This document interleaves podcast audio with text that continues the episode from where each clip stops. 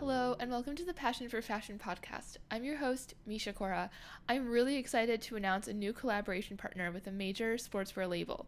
More to come soon, but let's just say that I'm contributing to tennis even though I couldn't make my high school varsity tennis team or the junior varsity team.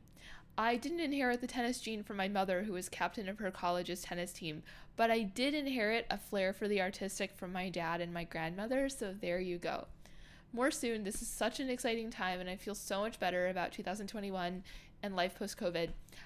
Okay, thank you.